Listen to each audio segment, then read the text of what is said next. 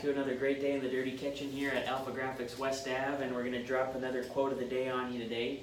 And I know uh, anybody that uh, is going after the big things in their life knows this quote, but uh, to be successful, you must be willing to do the things today that others won't do in order to have the things tomorrow that others won't have. So, uh, really, what we're trying to do here, we put this out every day, these videos, and I know that we're really trying to go that extra step, that extra mile for you guys as our clients, and just for us as a business working as a team here in the Dirty Kitchen. We're trying to just to go that extra step, that extra mile, add that extra value that nobody else is adding. And in turn, when we help guys, uh, everybody like you that are watching, uh, it's going to help us too in the kitchen ourselves. So I just wanted to drop that AlphaGraphics quote of the day on you. Uh, stay tuned, uh, give us some comments and some feedbacks, and definitely check out our daily blog over on YouTube. And uh, we love you guys watching, appreciate you as always. Have a fantastic Thursday from AlphaGraphics West Ave. Thanks for watching.